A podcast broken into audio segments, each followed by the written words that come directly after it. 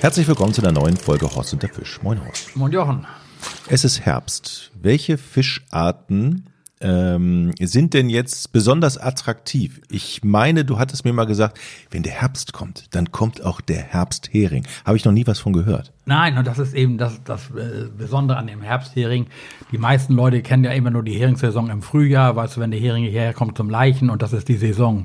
Und äh, ähm, dann sind sie auch relativ einfach zu fangen. Aber der Herbsthering, der jetzt da ist, weißt du, gerade in der Schlei, in der Flensburger Förde, in der Kieler Förde, überall bei uns an den Küsten, wo tiefes Wasser ist, ist dieser Herbsthering.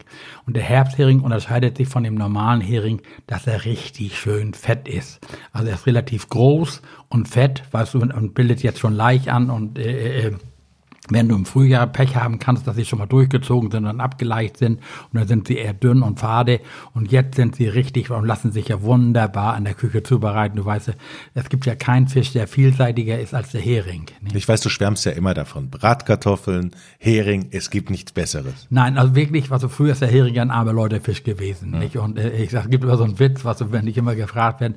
Also ich kann mich ja noch an ganz schlechte Zeiten erinnern, weißt du, wo alles knapp war, Salz und alles. Nicht nur Strom knapp. Ja, nee, nee, nee. Also den Luxus, den wir heute haben, dass wir uns über die Sachen äh, Sorgen machen, die wir, wir für selbstverständlich sehen, weißt du, also, also ich kenne eben noch Zeiten, weißt du, wo es auch richtig kalt war, wo wir Eisblumen morgens am Fenster hatten und äh, wo auch das Essen nicht so reichlich war. Und da hat meine Mutter immer erzählt, die kommt ja aus Pommern, in der ganz schlechten Zeit hatten die über den Küchentisch einen Salzhering hängen, an so einem Bindfaden. Und dann gab's Pellkartoffeln, dann durfte jeder mit seiner Kartoffel mal an den Hering tippen, was um diesen Herings- und Salzgeschmack zu haben. bevor der aufgegessen wurde, war jetzt übertrieben.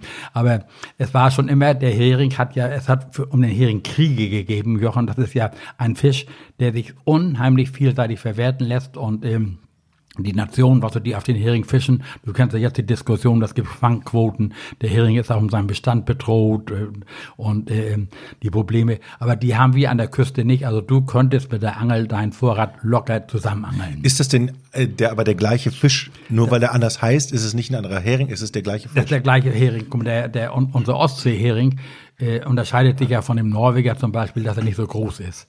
Ich persönlich, ich selber wenn ich jetzt Heringe angel, ich suche mir immer die kleinsten heraus, was du, weil ich die besonders lecker finde und wenn man die so ein bisschen krosch brät, die haben dann auch kaum, noch Gräten. Also die hat ja die Mittelgräte und diese kleinen Bauchgräten. Wenn du die brätst, die merkst du gar nicht. Einige Leute sind ja sehr empfindlich mit Gräten und jetzt dieser Herbsthering, also der, der lässt sich eben für alles äh, zubereiten. Ne? Du brauchst ja so ein Fetthering, was du, wenn du Matjes machen willst, wenn du Rollmilch machen willst, wenn du Böckling machen willst. Du kannst die braten, kochen, dünsten, in Sauer einlegen. Ne? Also es, es, es gibt ja zum Beispiel, ich habe einen Bekannten, der hat sich spezialisiert auf Fischgewürze der sagt, sein größter Umsatz ist, sind diese Salze, um Heringe, um Matthias und Matthias Reife und ähnliches zu machen, nicht? Der verkaufte Unmengen von. Der verkauft nur Gewürze für Fische? Nur Fischgewürze. Ne? Also der äh, hat sich direkt wirklich darauf spezialisiert und er freut sich schon immer, wenn der Hering da ist, in erster Linie natürlich der Frühlingshering, wenn alle zum Heringsangeln fahren. Und wenn er eine Messe hat in Rostock oder irgendwo, dann verkauft er eben seine Gewürze und äh, mhm über die Sommermonate natürlich auch an die Norwegen fahre und weiß ich alles. Ich sage immer, du verkaufst das teuerste Salz Deutschlands. Denn der größte Bestandteil aller Gewürzmischung wird natürlich Salz, aber hat doch jeder sein Geheimrezept. Und ich weiß, meine Kollegen, weißt du, wenn die sich jetzt Bückling machen und räuchern oder sa äh, sauer einlegen, ne, da hat doch jeder da mit Lorbeerblättern und weiß, weiß ich, ich will ja nur kein Koch. Also ich persönlich, weißt du, wenn er vom Angeln am Tag gelegen hat, also was, dass er nicht ganz frisch ist, was du, wenn er zu frisch ist, dann äh, wird er krumm und fällt auseinander in der Pfanne und dann war das schön Krossbraten. Aber vor dem Krossbraten, vor dem Würzen steht ja erstmal das Angeln. Das heißt, wie verhält sich denn dieser Hering im Vergleich zu dem Hering, über den wir im Frühjahr gesprochen ja, haben? Das ist für viele eben das Problem. Dieser Hering, der zieht immer in tiefere Gewässer, sodass er für den äh, normalen Angler vom Ufer schwer zu erreichen ist, nicht? Aber mittlerweile kannst du überall bei uns an der Küste dir Boote, führerscheinfreie Boote leihen. Und ich weiß, so an der Kieler Förde oder sonst was, da leihen sich dann zwei, drei Mann so ein Boot, fahren an die Kieler Förde, weil dieser Fisch im tieferen Wasser zieht. Ne? Also das sind immer Schwärme, die reinziehen und die halten sich meistens so am Rande der Fahrrinne rein, also wo es etwas tiefer ist, wo du vom Ufer aus nicht hinwerfen kannst. Und deswegen ist das besser, wenn du vom Boot aus angelst. Das heißt, wir hatten ja im Frühjahr gesprochen, da hast du gesagt, okay, dann kommen die sogar hier äh, ähm, ganz nah äh, an, an Land, weil sie eben dann gleichen. Das ist jetzt beim Herbsthering nicht der Fall. Der ist draußen, den kriegt man auch so am Rande hier der Gewässer ja, nicht. Also du vereinzelt, was du, wenn du sehr weit werfen kannst und so, ich glaube, aber es ist eben wesentlich mühsamer als im Frühjahr. Im Frühjahr kannst du die, wenn die so bei uns im Nordostseekanal ziehen und Leichen zwischen den Steinen, dann kannst du sie mit dem Kescher fangen, ne? weil die eben den Laich abstreifen da auf den Steinen, in den Pflanzen und ähnliches und du, wenn, wenn du das siehst, da ist so viel Hering, das ist ja, das klebt ja das Zeug an den Steinen, ne? das sind richtige Klumpen und das sind teilweise, ist das Unmengen, also dieser Fisch ist so unheimlich fruchtbar, dass man dir immer gedacht hatte, man könnte den unendlich befischen, die würdest du nie die Population klein kriegen. Aber mittlerweile mit den modernen Fangmethoden ist das ja doch passiert, Mhm. dass man Leute, dass man Angst hat um die Bestände. Und du siehst ja, die Nationen, die verteidigen ihre äh, Grenzen. Gerade so die Engländer jetzt, was so die aus der EU raus sind, die lassen natürlich keine Franzosen und nichts, wenn ihre Gewässer, die wollen alle ihre Fanggebiete schon, so Dockerbank und sowas. Das sind ja äh, äh, Geschichten, was so, wo Nationen von überlebt haben. Nicht? Der Hering war ja immer Volksnahrung, nicht? weil er sich relativ einfach und in großen Mengen eben vorgekommen ist. Und dieser, dieser ähm, Herbst- oder Winterhering, wie wir sagen, was für, der ist eben jetzt in den großen Tiefen. Und ich habe jetzt gerade mit einem Bekannten telefoniert, der war mit seiner Tochter und mit einem befreundeten Ehepaar draußen, die waren auf der Schlei und hatten ruckzuck richtig zwei schöne große Eimer voll dieser wunderbaren, silbrigen äh, Heringe gefangen. Mhm. Und äh, äh, aber wie gesagt, das eben vom Boot. Nicht? Wie gehe ich denn vor? Okay, jetzt weiß ich, Boot brauche ich. Ja. Ändert sich denn die Fangmethode in, von der vom, vom Frühjahr? Ähm? Nein, auch, auch diese Heringe werden mit einer Hygiene, nennt sich das ja. In der Regel sind das fünf Haken übereinander ne, gefangen und diese Haken imitieren eigentlich nur Plankton. Nicht? Früher hatten wir ja was so, so richtig große Haken mit Drillinge und dann wurden die Heringe teilweise gerissen. Das heißt, wenn du die Angel durch die Schwärme gezogen hast, dann hast du die auch schon mal von außen gehakt. Und mittlerweile ist aber da ist ja auch verboten. Mittlerweile ist da so ein Umdenken erfolgt und du fischst ja auch mit relativ einfachen, leichten Gerät. Ne, da ist dann immer wieder also wie gesagt, ich bin dann Verfechter von monophiler Schnur. Diese monophile Schnur ist ja die sogenannte Sehne, die hat eine gewisse Dehnung.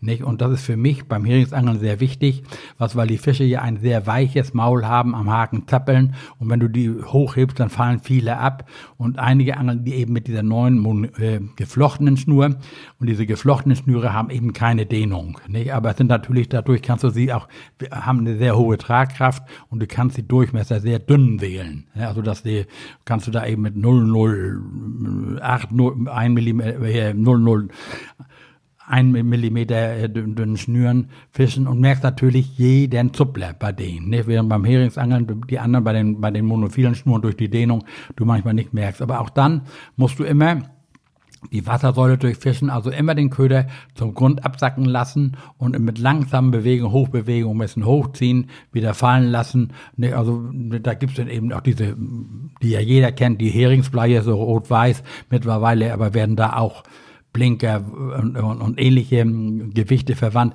Wichtig ist einfach, dass diese Gewichte nicht stumpf zum Boden fallen, sondern durchs Wasser taumeln. Weißt du, dass sie so, und da gibt es so Blinker, die sind gewölbt, die haben unterschiedliche Formen.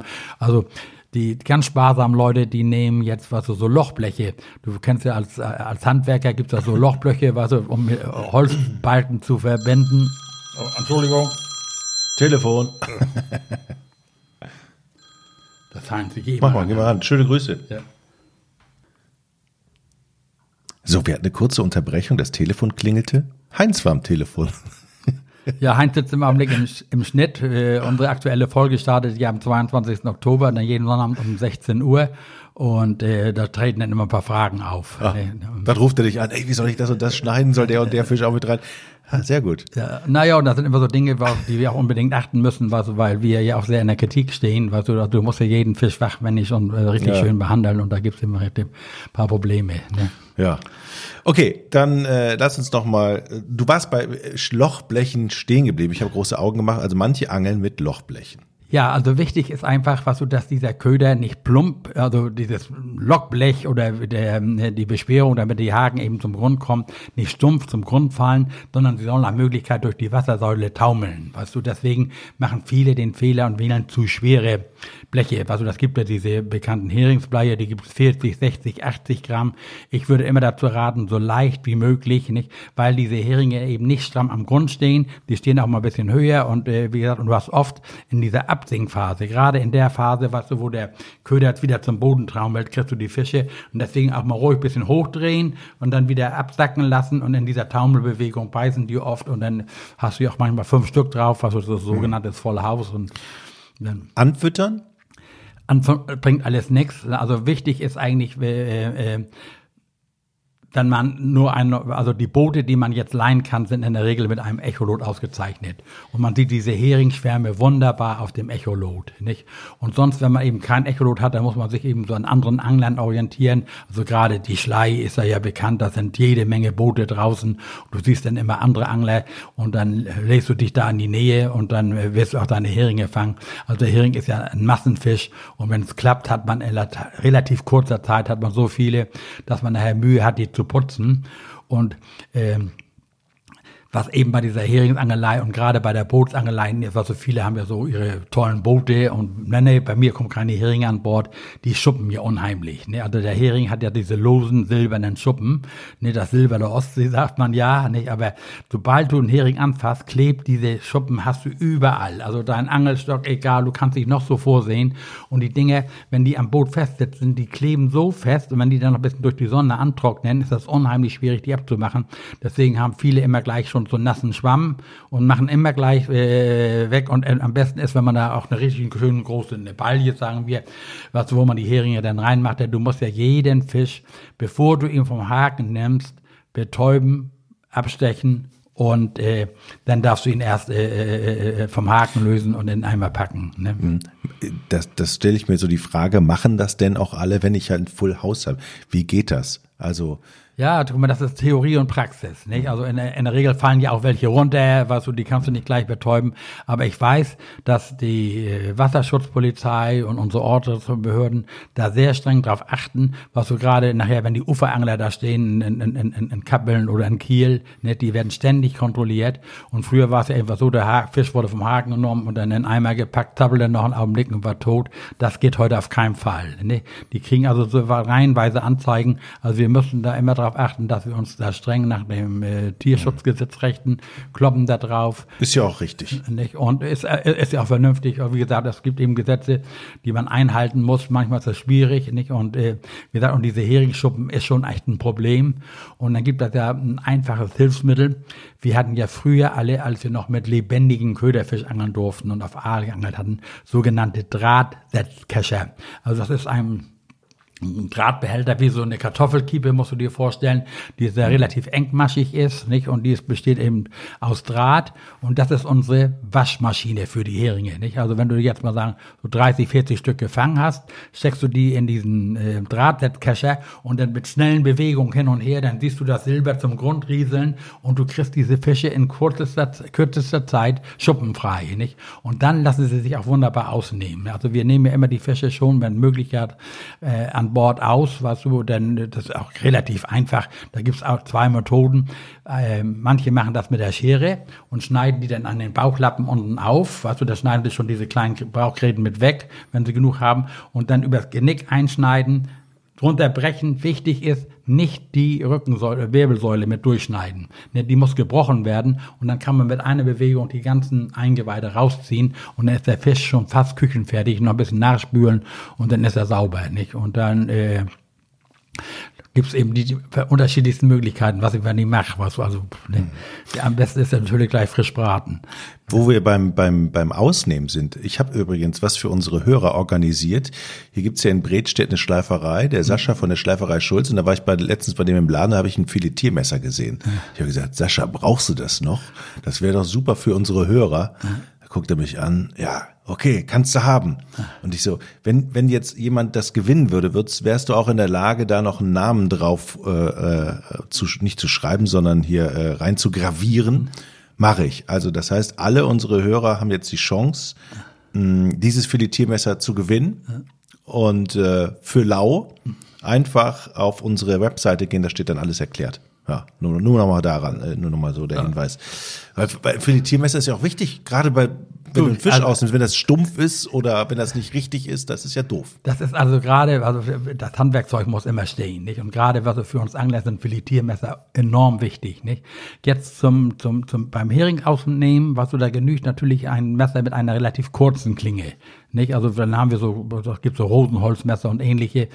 Scharf müssen die natürlich alle sein. Also man setzt das Messer am Weitloch an, was du schneidet bis zum Kopf hin auf und drückt dann das Messer oben durch den Rücken, nicht, also hinter, hinter dem Kiembogen, aber nicht diese Wirbelsäule durchschneiden, man bricht das dann und zieht das dann nach unten runter, nicht? Aber ein Filetiermesser, weißt du, und dann noch mit Gravur, das ist schon etwas Besonderes. Ich erlebe immer wieder, weißt du, wir haben ja jetzt, ist ja Herbstsaison und wir fangen eben sehr viele Fische und bei uns ist so dieser Zanderwahn ausgebrochen und die müssen natürlich, werden alle filetiert.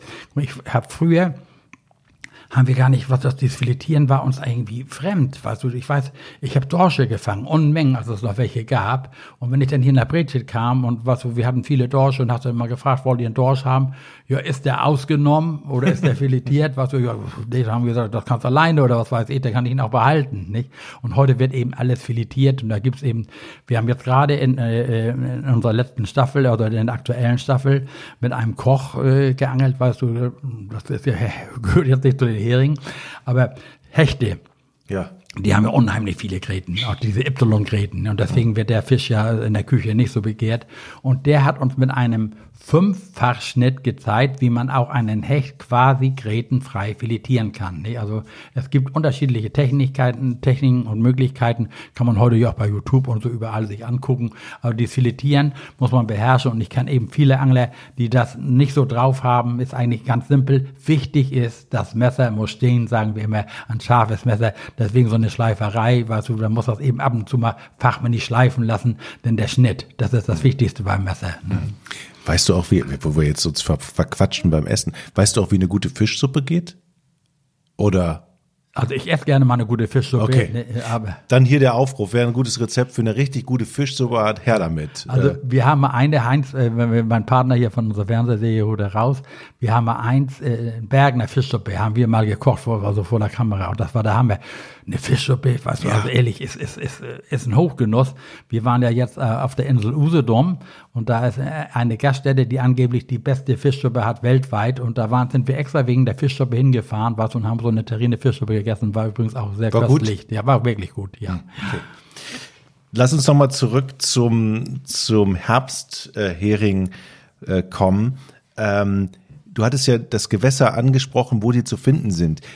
Suchen die sich denn immer die gleichen Stellen? Also kann ich jetzt, wenn ich letztes Jahr an der einen Stelle Erfolg hatte, ist die Chance dann groß, dass die da in diesem Jahr dann wieder sind? Ja, also wie gesagt, also diese Heringe ziehen ja in Schwärmen, in riesigen Schwärmen, ziehen die hier rein, bei uns in die, in, in die Gewässer, was, und jetzt gerade komischerweise, früher haben wir der, dieser Herbst- oder Winterhering, der war gar nicht so bekannt, nicht? Das, dem wird jetzt aber intensiv nachgestellt und wie gesagt, meine Bekannten waren jetzt gerade am Wochenende auf der Schlei, vom Boot aus und haben also wirklich richtig klotzig gefangen. Und da gibt's immer markante Punkte, was also sind ja, die sind ja, die, die Gewässer sind ja betont. Also wichtig ist, die halten sich eben bis in tieferen Regionen auf. Nicht? Und das ist meistens so, markant ist immer so Kanten an den Fahrrinnen. Und dann äh, die Leute, die ein Echolot haben, sehen die Fische auch auf dem Schwarm, äh, auf dem Echolot als Schwarm. Also es ist richtig eine große Blase. Und dann eben runter mit den Ködern was. Und solange das Wasser eben äh, noch nicht ganz kalt ist, nehmen die auch noch Nahrung auf. Ne? Wir sagen ja sonst immer, das Wasser muss so nur plus vier Grad haben für den Frühjahrshering. Und jetzt, wir haben ja noch Wassertemperaturen, das ist ja ein, ein fantastischer Herbst, den wir im Augenblick haben. Also ist das im Grunde relativ leicht. Also wie gesagt, wichtig ist, dass man ein Boot hat. Und wenn man ein Boot hat, muss man wissen, man braucht eine Schwimmweste. Und die Boote, die man leihen kann, hier in, an der Kielerförde, an der Schlei und alle, die sind auch alle top ausgerüstet. Ne? Man muss sich dann bloß vorher informieren, äh, ob die auch frei sind, bevor man da hinfährt. Man kann natürlich auch mit seinen eigenen Booten, also wenn du siehst, welche Konstruktionen da auf dem Wasser schwimmen, nicht? Vom Schlauchboot mit einem Ring besetzt mit vier Anglern. Da denkst du, wie kann das angehen? Die haben doch so viel Freibord, was du denkst, du hast jedes Mal Angst, wenn das die runtergehen und alles. Also das sind die tollsten Konstruktionen. Und du darfst ja eben Boote bis äh, 15 PS sind die Führerschein frei, ne, vom Gesetzgeber. Und dann kannst, wirst du losgelassen auf das Wasser, weißt du. Aber die Sicherheitsvorschriften muss man einbehalten und auch eben die äh, gesetzlichen ähm, Vorgaben erfüllen. Also jeder, der in Schleswig-Holstein angelt, braucht diese Schleswig-Holstein-Marke, die kostet im Augenblick 10 äh, Euro. Ne, das ist die Voraussetzung, diese Fischereiabgabe. Ohne die darf er hier nicht angeln. Ne? Und von Bundesland zu Bundesland ist das unterschiedlich. Da muss man sich also wirklich vorher informieren. Ähm, ja, ich würde sagen, was? Das war's, ne? Mit Ja, dem Herbsthering. Zum Her- Hering war so die Zubereitung. Eine, eine Frage hatte ich noch, Entschuldigung. Ja? Horst. Äh, gibt es eigentlich ein Mindestmaß beim Hering? Ich meine ja, aber müsste ich mich jetzt selbst erstmal schlau machen, weil das steht dich. immer.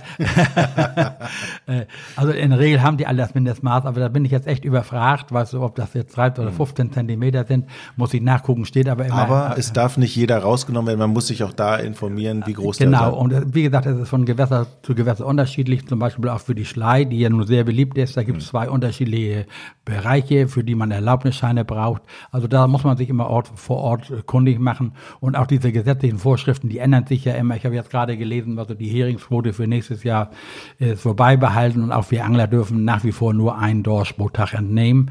Nicht? Und äh, das ist aber, wie gesagt, das ändert sich ständig, aber da muss man eben drauf achten. Ist gerade rausgekommen, glaube ich, noch ein Jahr gilt diese Regelung und man will die Bestände wieder schützen. Ne? hofft, dass also wir, wir, wir- wir erleben das ja als Angler, dass der Dorschbestand ist ja total zusammengebrochen, aber wir haben komischerweise im Augenblick sehr viel kleine Dorsche. Also beim Brandungsangeln und beim Angeln eben von der Küste aus oder im Nordostseekanal werden im Augenblick viele kleine untermaßige Dorsche gefangen und das muss eh jeder Angler für sich selbst ausmachen. Was wir haben ja sonst immer äh, äh, in, in, dieser Herbstzeit sehr viel Brandungsangeln gemacht und sind immer in der Dunkelheit, weil da sonst die, die großen Dorsche unter Land kamen und im Augenblick verzichten wir darauf, weil wir nicht diese kleinen Dorschbestände verangeln wollen. Denn man muss davon ausgehen, was wenn die am Haken sahen und wir sind an Land und du kannst sie, musst sie ja zurücksetzen, aber ich, in der Regel überleben sie das nicht. Ne? Also wir von meinem Verein aus verzichten jetzt auf dieses Brandungsangeln während der Dunkelheit und fahren dann lieber während der Tageszeit und fangen dann unsere Plattfische, ne?